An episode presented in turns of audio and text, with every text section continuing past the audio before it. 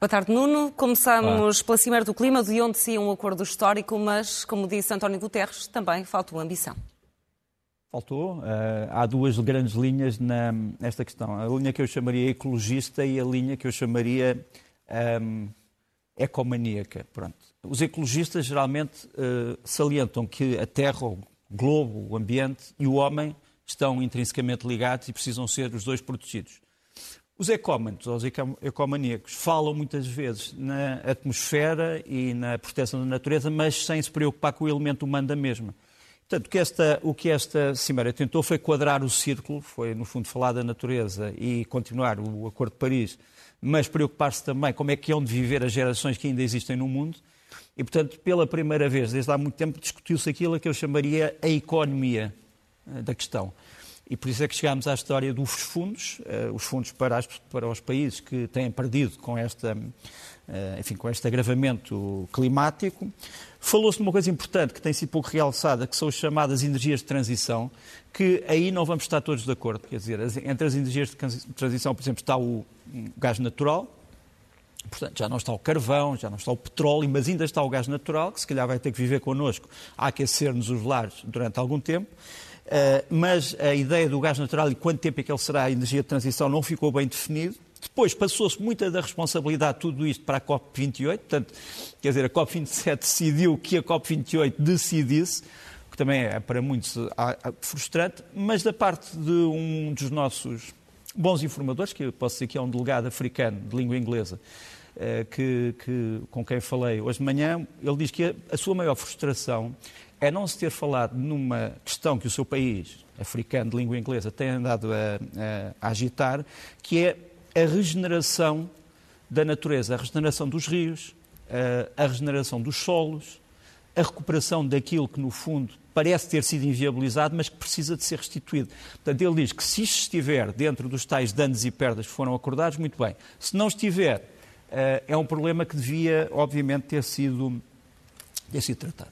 Olhamos também para os ataques recentes desta manhã no norte da Síria. Ankara fala este propósito num acerto de contas por causa do atentado em Istambul. Sim, eh, como tu sabes, eh, os turcos dizem ter capturado a rede que teria feito o atentado na Avenida Istiklal, como sabes, é uma das maiores uh, e mais conhecidas pelos turistas e pelos locais de Istambul. Uh, eles dizem que foi esta senhora que aparece aqui, a senhora Alam Abashir, que é uma, é uma síria, mas ligada aparentemente ao Kurdistão sírio. Ela foi apanhada pouco tempo depois, com base nas câmaras de vigilância interna que estão espalhadas por toda Istambul. Portanto, ela é apanhada, no fundo, algumas horas do dia da explosão. Saber se esta senhora é verdadeiramente responsável ou não, não sabemos, também não sabemos o que é que aconteceu durante os interrogatórios. Agora, os turcos dizem que têm provas claras que isto tudo foi preparado no uh, norte e nordeste da Síria. E é precisamente no norte e no nordeste que está a decorrer esta operação, que está a decorrer no momento em que estamos a falar. Os turcos chamam isto a Operação Garra e Espada é uma operação onde mais uma vez aparecem os famosos drones Bayraktar, que nós conhecemos da Ucrânia, agora a atacar alvos do, Kurdistão e o, o, presidente Erdogan veio dizer, com um ar, um ar dramático, que esta operação se faz para salvar 85 milhões de pessoas. Quais são esses 85 milhões? Só segundo ele diz, os turcos e os turcomanos que estariam ameaçados eh, pelos atentados do PKK, o Partido dos Trabalhadores do Kurdistão, que, entretanto, nega os atentados. Portanto, nós continuamos aqui com um mistério, vamos fazer uma ponte para outros, mas continuamos aqui com um mistério em torno desse atentado. E a propósito de mistério e de troca de acusações, olhamos também para a guerra na Ucrânia, para tentar perceber em cada caso onde é que está a verdade. É verdade, e é muito difícil. Uh, aquilo que nós devemos fazer é uh, tentar verificar tentar corrigir, tentar disparar, separar o trigo do joio. E a primeira, a primeira coisa que eu, que tenho de falar aqui é de um vídeo chocante, eu infelizmente tenho que o trazer todo, é um vídeo de uma patrulha de combate ucraniana, isto passa-se em Makivka, que fica, uh, fica no a nor, noroeste de Sloviansk, portanto já estamos a falar do Donbass.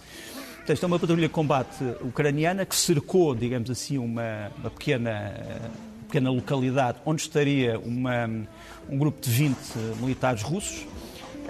eles são intimados a render-se. Não sei se podemos ouvir um bocado o som, se pudermos. Portanto, eles são intimados a render-se. Aqui há uma coisa sinistra, que é aparecer logo ali uma, um carro de crianças. Começam a deitar-se, portanto, eles deixam as armas e deitam-se no chão.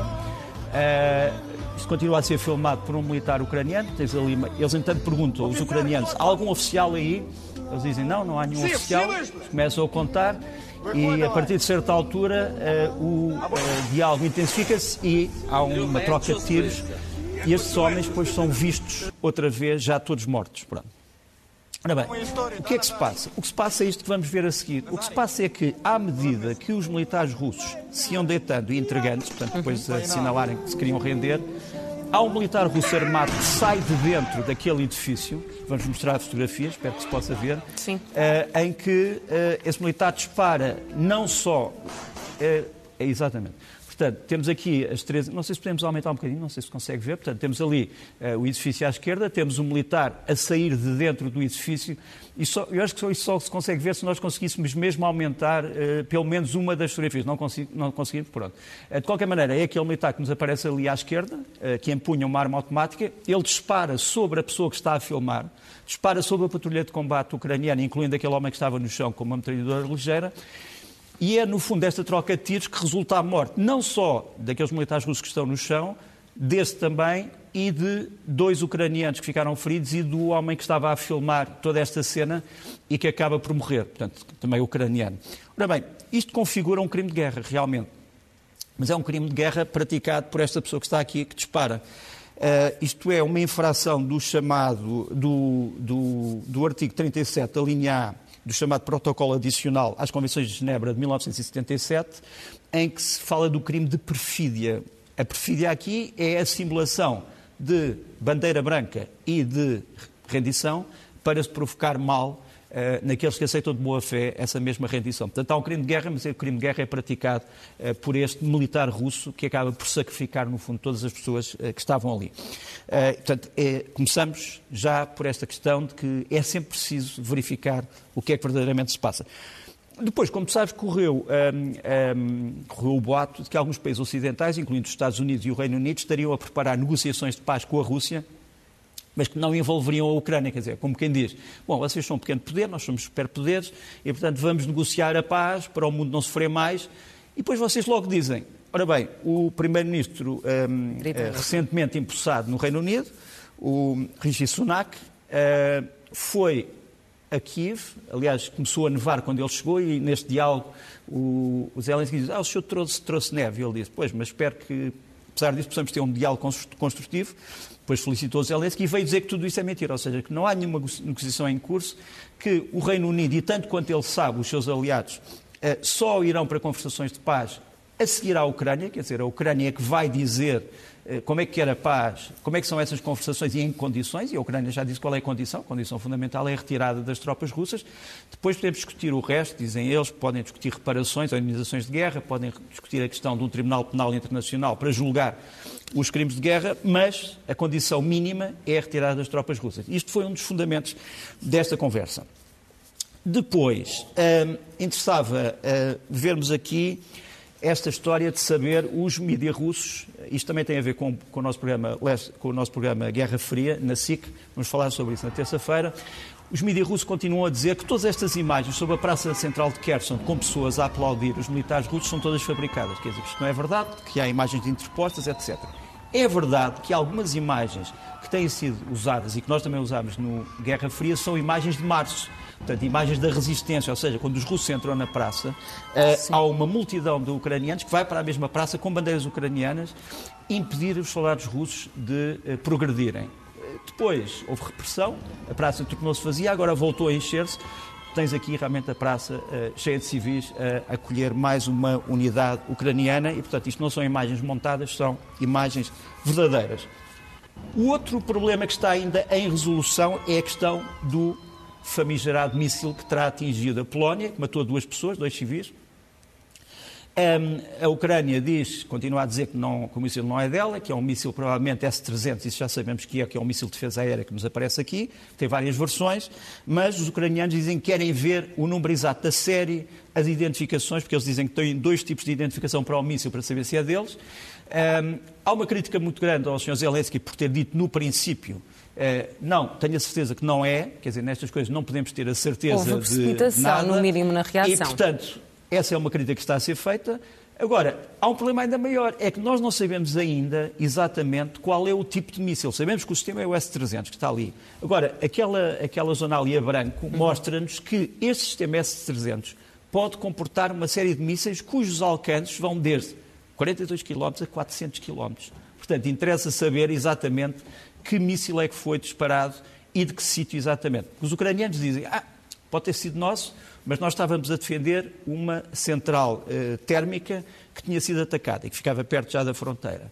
Mas depois dizem, mas pode também ter sido um míssil vindo da Bielorrússia, de Brest, que está incluído também neste raio de ação. Portanto, continua a ser uma questão a discutir, mas aquilo que eu acho que o Presidente Zelensky devia ter dito desde o princípio era, não sabemos, se for um míssil S-300, ele é possuído por nós, em duas versões, é possuído pela Bielorrússia e é possuído pela Rússia, Rússia, em todas as versões. Pronto, quer dizer, se fosse eu o Presidente Zelensky, um, ehm, diria isto, mas ele é que sabe os seus, os seus sapatos, digamos assim. Hum. Uh, Deixa-me só acabar ainda sobre pequenos Com e grandes grande mistérios. mistério. Uh, este, um, ehm, este automóvel seria o automóvel de um senhor chamado Kirill Stremusov, que foi uma espécie de vice-governador russo uh, de Kherson, eh, era a pessoa, digamos, mais eh, radical no que toca à defesa da cidade e que chegou a acusar as autoridades russas de não fazerem o suficiente para defenderem o Oblast.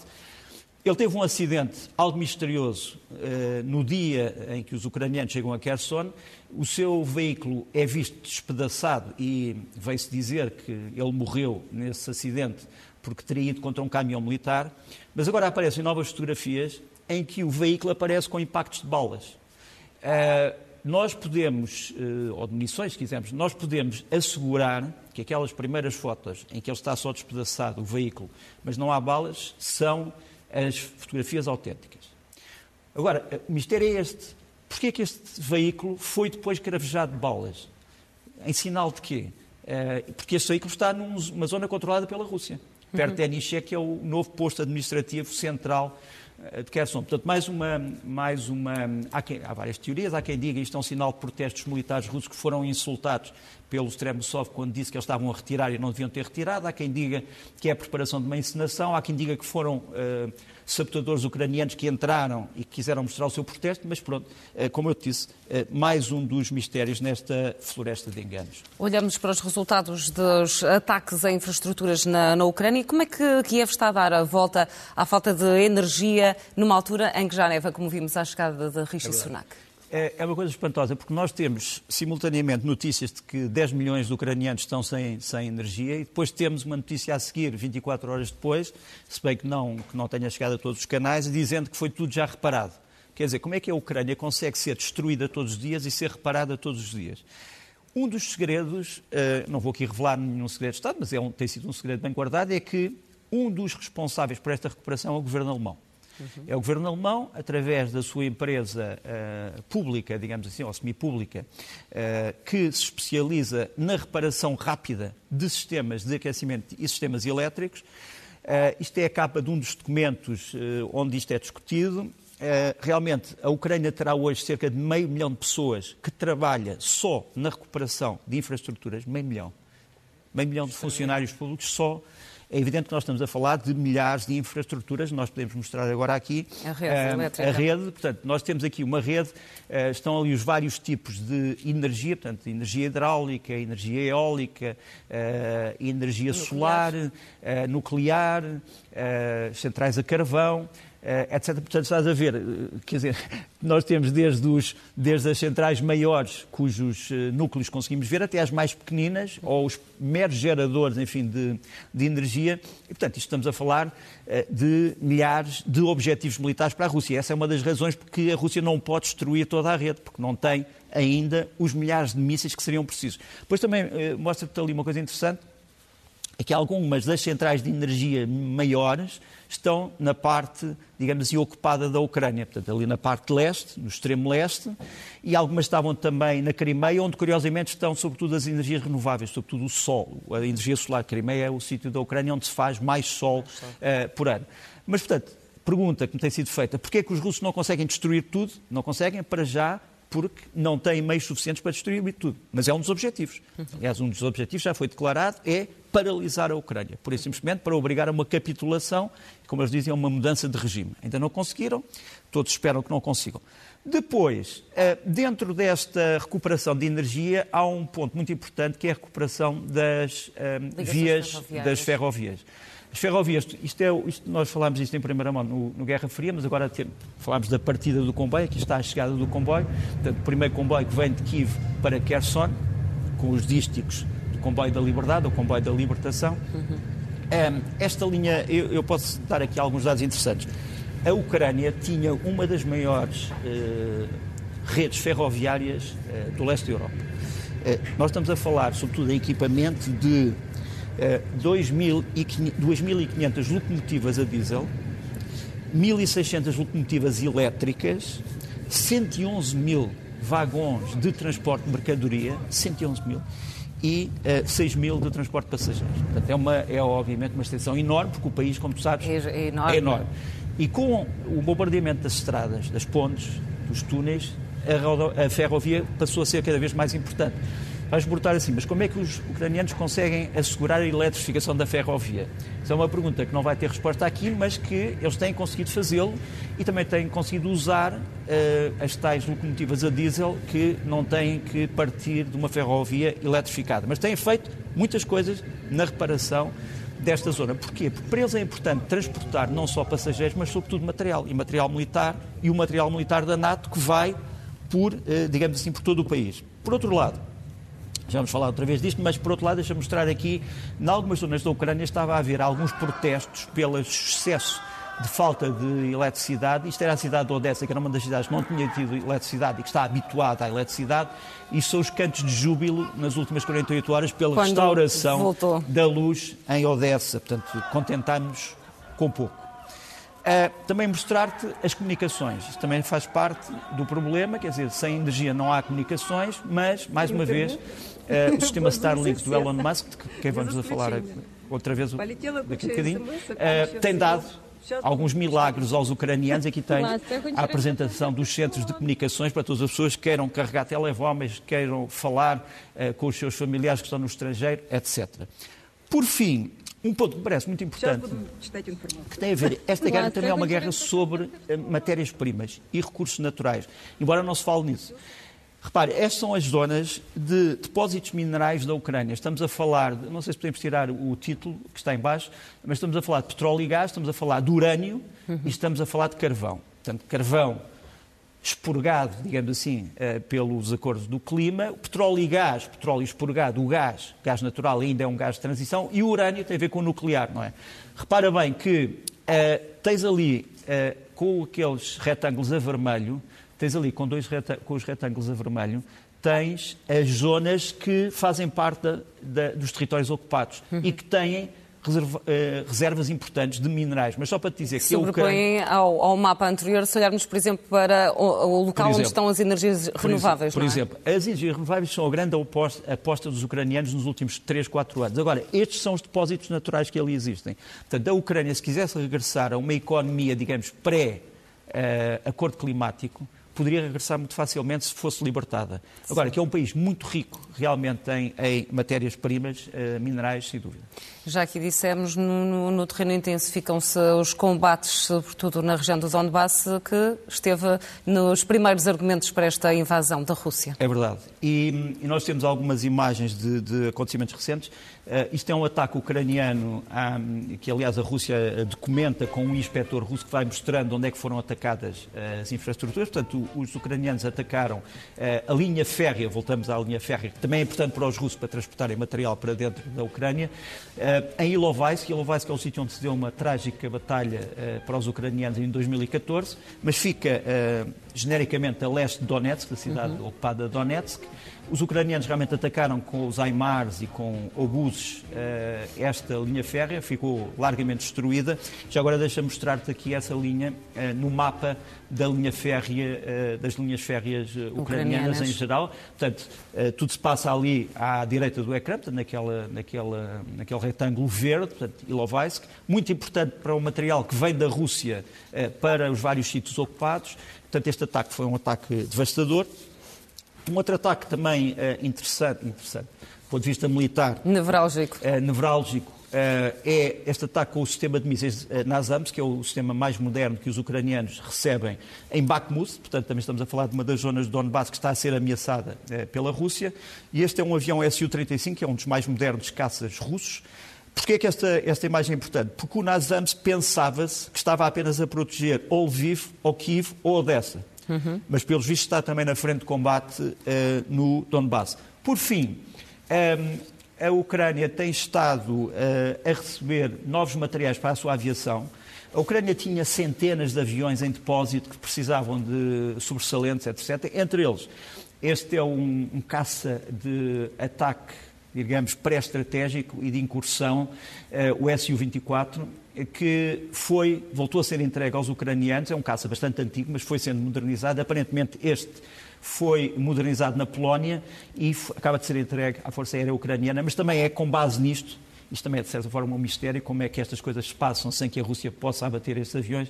Isto também, também traduz o empenhamento que os ucranianos têm em tentar reconquistar o Donbass. Olhamos para o lado cru da tragédia deste conflito. Ontem, por exemplo, soube-se que desde o início da guerra já morreram 437 crianças ucranianas, mas uh, os dados são avassaladores, quer de um lado, quer do outro, com perdas. Eu há bocadinho estava a ver um filme que é um dos grandes clássicos do cinema japonês, uh, em que se que venho aqui trazer um dia sobre a guerra, em que o autor, uma das pessoas que deambula pelos campos de pessoas mortas diz a guerra é realmente o maior pecado da humanidade. Pronto.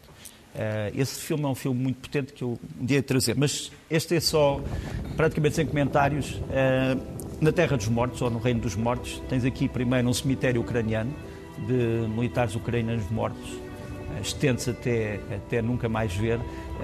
Segundo os dados americanos, a Rússia terá perdido, entre mortos e feridos, cerca de 100 mil homens. A Ucrânia pode ter perdido uma coisa muito parecida. Uh, portanto, estamos a falar de, enfim, de, quer dizer, nada disso se compara a nada que, não, que tínhamos visto uh, depois da, da, da Segunda, Segunda Guerra. Guerra Mundial, portanto, claro. Isto parece que estamos a regressar a 45 a velocidades aceleradas. Depois a seguir, um cemitério russo a seguir a este, um cemitério russo só praticamente de túmulos, como podemos ver pelas bandeiras de forças especiais, portanto, as forças especiais do GRU, portanto, os serviços de informações militares, fuzileiros, paraquedistas, eh, Spetsnaz, etc. Eh, portanto, a Rússia também perdeu eh, a flor, digamos assim, da sua juventude e a flor do seu exército, as tropas melhores, é por isso que não podem ser substituídas por mobilizados treinados à pressa. E depois uma cerimónia no Daguestão, em que por cada destas pessoas que estão mortos, eles têm balões e lançam os balões para falar dos mortos. O Daguestão tem sido uma das uh, repúblicas, uh, enfim, essencialmente muçulmana da Rússia, que tem perdido mais gente neste conflito. Por fim, também tocante, uma missa campal improvisada, dada por um capelão militar ucraniano aos seus militares, depois de uma batalha e antes da próxima batalha.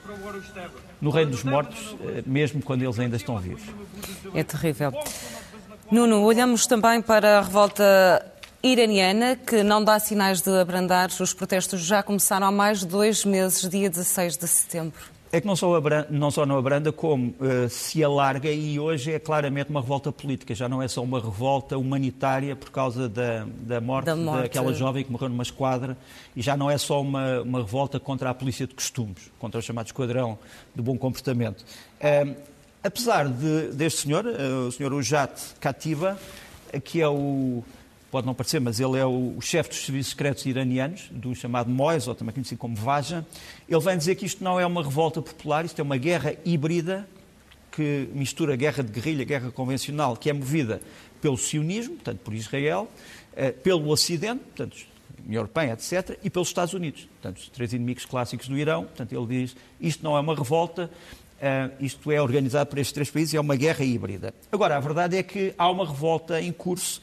Isto é, o, é como sabes, um, um ataque uh, ao chamado Museu Khomeini. O Museu Khomeini é, no fundo, a casa onde nasceu o Ayatollah Khomeini, portanto, o fundador da República Islâmica. Uh, isto passa-se na chamada vila, na vila Khomeini, daí o nome Khomeini, uh, na zona de Marzaki, portanto estamos a falar do acidente da, da, do Irão. Isto foi negado, quer dizer, disse, ah, primeiro foi, ah, isto não foi aqui, depois, ah, foi aqui, mas não teve consequências, terceiro, ah, teve consequências, mas foram pequenas. Pronto, de qualquer maneira, uh, o símbolo político é, está aqui, convém não ser ignorado. Depois, uh, o enterro de mais um jovem, infelizmente 9 anos, que morreu numa repressão policial, Aqui tens milhares de pessoas, dezenas de milhares de pessoas, não, não é possível contá-las, mas que gritam uma coisa, gritam morte a Khamenei, que é, como sabes, o novo líder da Revolução Islâmica. Isto passa-se em pleno Irão. Uh, não vejo aqui, quer dizer, não acho que haja aqui suficientes agentes da CIA, do Mossad e de outros serviços secretos ocidentais. A maior parte destas pessoas são familiares, amigos, conterrâneos uh, das vítimas. Depois, para agravar as coisas, greve, greve em setores importantes. Setor petrolífero, setor do aço, eh, contra a corrupção, contra os ordenados baixos, mas também, dizem eles, por uma mudança do sistema político. Portanto, enfim, uh, penso que o Irão tem razões para se preocupar. O Estado iraniano. Olhamos eh, também duas semanas depois para os resultados e para as consequências das chamadas eleições midterm nos Estados Unidos. Antes de mostrarmos as nossas imagens, deixa-me só dizer que os, que os republicanos conseguiram uh, três dos quatro objetivos a que se propuseram. Só que o mais importante não foi conseguir. Quer dizer, conseguiram uh, ter mais governadores, apesar de terem perdido uh, alguns governadores, ou pelo menos, acho que pelo menos um, conseguiram ficar à frente em governadores dos Estados. Eh, ficaram à frente no voto popular para, para, para a Câmara dos Representantes, a Câmara Baixa, ficaram à frente nos representantes da Câmara Baixa, portanto conseguiram ganhar uh, mais do que os 218 que são precisos para os 50%, mas perderam no Senado, que é a Câmara Alta, como tu sabes. O problema é que o sistema uh, legislativo americano requer um acordo entre as duas câmaras para se produzirem leis. Uhum. Portanto, vamos ver como é que este hum, Congresso dividido vai conseguir legislar. Depois há problemas, obviamente, para Donald Trump, porque foi nomeado este senhor, com cara de poucos amigos, é um, é um jurista ilustre americano, curiosamente, que se, que se especializou em crimes de guerra, uh, é o John Jack Smith, é conhecido por, como Jack Smith para os amigos, e ele vai investigar o presidente Trump, sobretudo a sua ligação com uh, o ataque ao, ao Congresso Capitólio, ao Capitólio uh, no dia 6 de janeiro e, portanto, um, enfim, Trump tem que esperar uh, por más notícias. Pode não ser péssimas notícias, mas más notícias são já a nomeação. Boas notícias são as do Elon Musk. O Elon Musk, como sabes, comprou um, eh, o Twitter e decidiu Diz ele que por eh, consulta dos utilizadores do Twitter eu não, eu não, não votei. Ele fala em 15 milhões eh, é? de votantes, mais de 52 ou cerca não, de 52 votaram a favor eu, do regresso. Eu não votei, mas realmente Donald Trump regressou, mas Donald Trump já disse que um, ehm, não, não está interessado porque já tem a sua própria rede social. Esta semana fica... Não, obrigado. Esta semana fica também marcada pelas visitas de Lula da Silva e de Filipe News a Portugal. É verdade, deixa-me mostrar-te aqui uma espécie de um tríptico Uh, vamos começar pela fotografia da esquerda. Uh, Marcelo Rebelo de Sousa uh, agarra Lula da Silva e Filipe Nussi. Filipe Nussi, felizmente, tem mais notícias sobre a progressão do Daesh no, no leste de Moçambique. Lula da Silva foi confrontado com uma conferência de imprensa para além de ter estado em, em, atos públicos onde houve apoio, grande apoio, mas também protestos, convém dizê-lo, uhum. Eh, sobretudo protestos no Palácio de Belém, eh, que se expandiram por todo o dia, mas também grandes apoios, incluindo uma, uma conferência eh, no Instituto Universitário Português, que teve muitas pessoas a apoiá-lo. ele deu uma conferência de imprensa muito interessante, em que falou de quatro coisas. O uso de um avião privado que ele diz que atribui, que atribui, portanto, ele veio num avião privado da, da Cimeira sobre o Clima, uh, diz ele porque o governo brasileiro não lhe deu um avião e ele não tinha dinheiro para o pagar, portanto, um milionário, seu amigo, pôs à disposição. Depois disse ainda que não tem receio dos militares, porque diz que os militares, sempre se bem com os militares e que não há nenhum problema com os militares no Brasil, ele vai tomar posse sem interferência militar. E disse também, uma coisa interessante, disse que o próximo governo não será só um governo do PT, Bom, isto também era o que faltava, porque isto foi uma coligação de que o PT era apenas um dos elementos. Portanto, falou, falou nisso tudo e, e há uma conferência interessante. Ali no meio temos uma. Enfim, esta semana foi marcada pelo caso Isabel dos Santos, não é?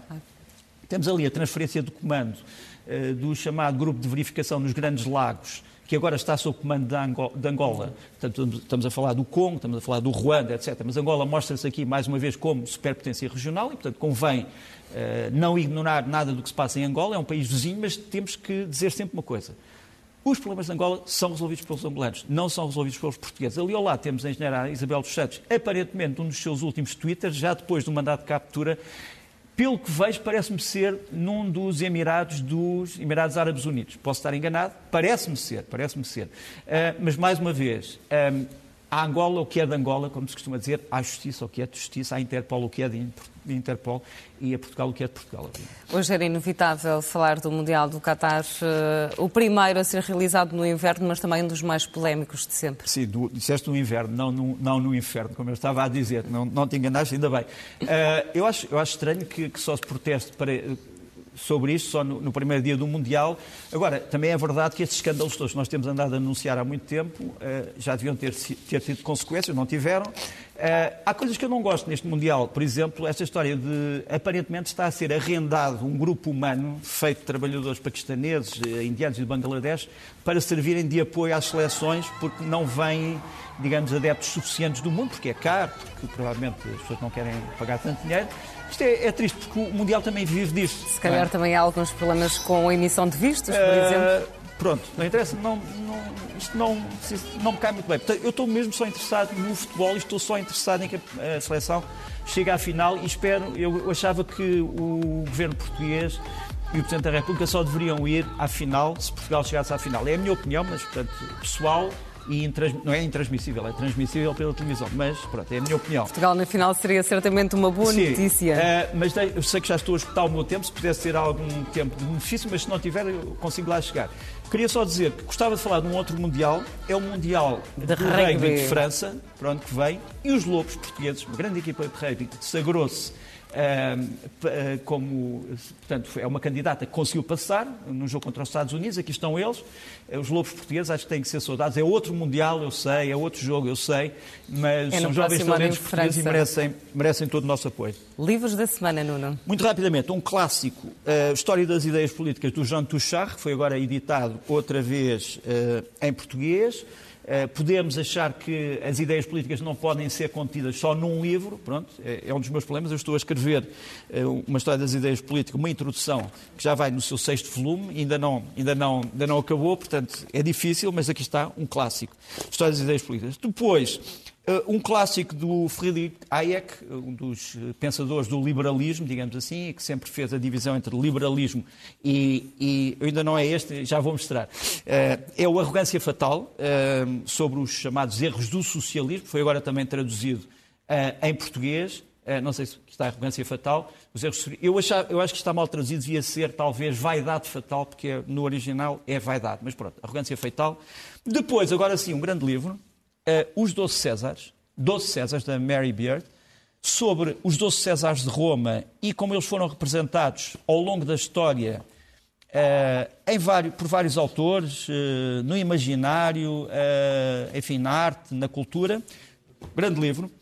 E temos ainda, do, sobre um tema, enfim, sempre sensacional, uh, Michael Barros e Nissim Michal, As Amazonas da Mossad, Uh, devia ser as Amazonas do Mossad, porque os serviços secretos israelitas são o Instituto, portanto seria do Mossad, mas pronto, as Amazonas da Mossad. Se fizerem uma segunda edição, ponham do Mossad, e, mas o melhor é lerem. Avançamos agora para os filmes da semana, com uma uh, olha, trago proposta. o Gaza Meu Amor, do, dos Gêmeos Nasser, um grande filme palestiniano sobre a descoberta de uma estátua do deus Apolo, uh, mesmo em frente de Gaza e as consequências que isso terá para a vida de um homem que já não dá para novo. Uh, depois, duas versões do Pinóquio, uma que estreia para a semana, do Guilherme Del Toro e o Mats Gustafsson, uh, que vai ao, ao, texto inicial do, do Carlo Collodi, que é um texto altamente depressivo e negro sobre a maldade humana, uh, que se chamava Na Origem História de um Buratino, história de uma marionete. Uh, estreia para a semana e com a patrocínio da Netflix. E um outro que já estreou na Disney Plus, que é o Pinóquio 2, do Robert Zemeckis, com uma grande interpretação do Tom Hanks grandes efeitos especiais. E pronto, essas são as minhas sugestões. Sugestões da semana com música?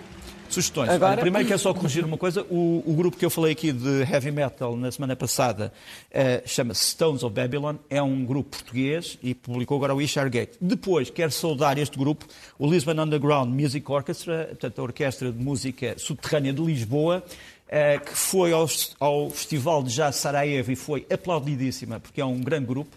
Uh, nós conhecemos como Lume. E os Lume realmente incendiaram a cidade de Sarajevo no bom sentido. Uh, depois, esta semana, vai ser lançado um novo. Ah, Salão Piolho. O Salão Piolho é uma, é uma grande iniciativa da Fundação Inatel que vai levar música a vários filmes clássicos do cinema mudo. E temos aqui uh, um grupo que vai contribuir para isto, que é o Bicho Carpinteiro português. Isto passa-se até ao fim de dezembro.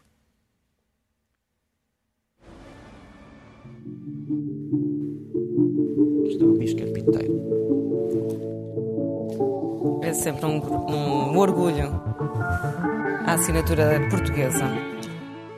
E ainda, eu sei que agora é o CD que vai ser lançado para a semana, eh, um trio português, eh, três grandes músicos eh, de jazz, mas que também tocam o chamado drum and bass e a música clássica, são os Colmo e lançam agora o volume terceiro. Vamos ouvir um bocadinho. E com caras conhecidas, logo no, no piano, não é?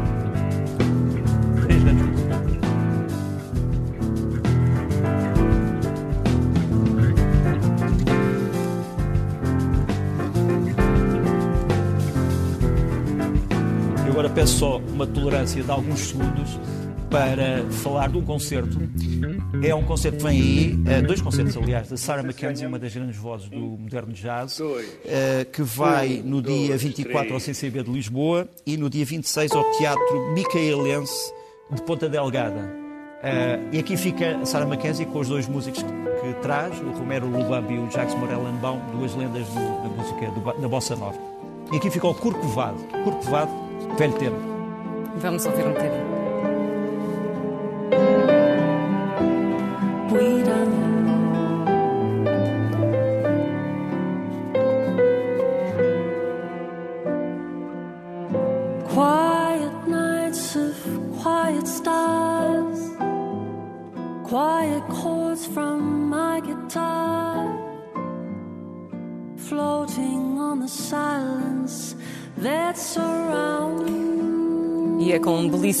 Som que acalma o espírito e a alma que nos despedimos esta semana num Rocheiro. Bom domingo. Até à próxima. Quiet walks by quiet